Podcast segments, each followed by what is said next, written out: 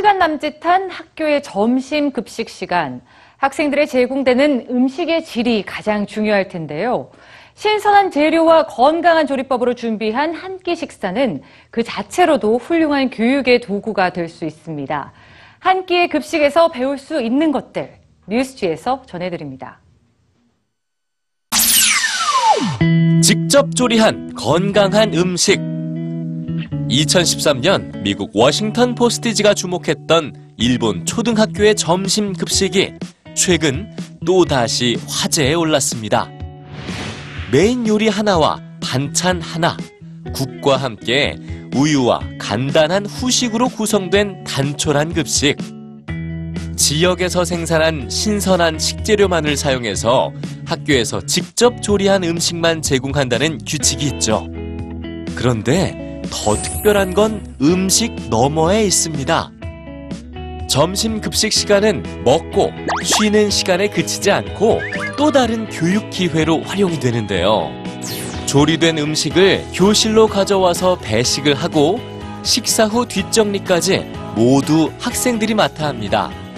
이 과정을 통해 협력, 배려, 공평한 배분과 함께 생활의 기술을 배워나가죠. 교사도 교실에서 함께 식사를 하는데요. 식사 전 그날의 음식에 들어간 재료를 소개하면서 음식에 대한 이해를 높여줍니다. 평범한 급식 시간이 특별한 수업 시간으로 변신을 하는 거죠. 이렇게 특별한 점심 시간은 미국에도 있습니다.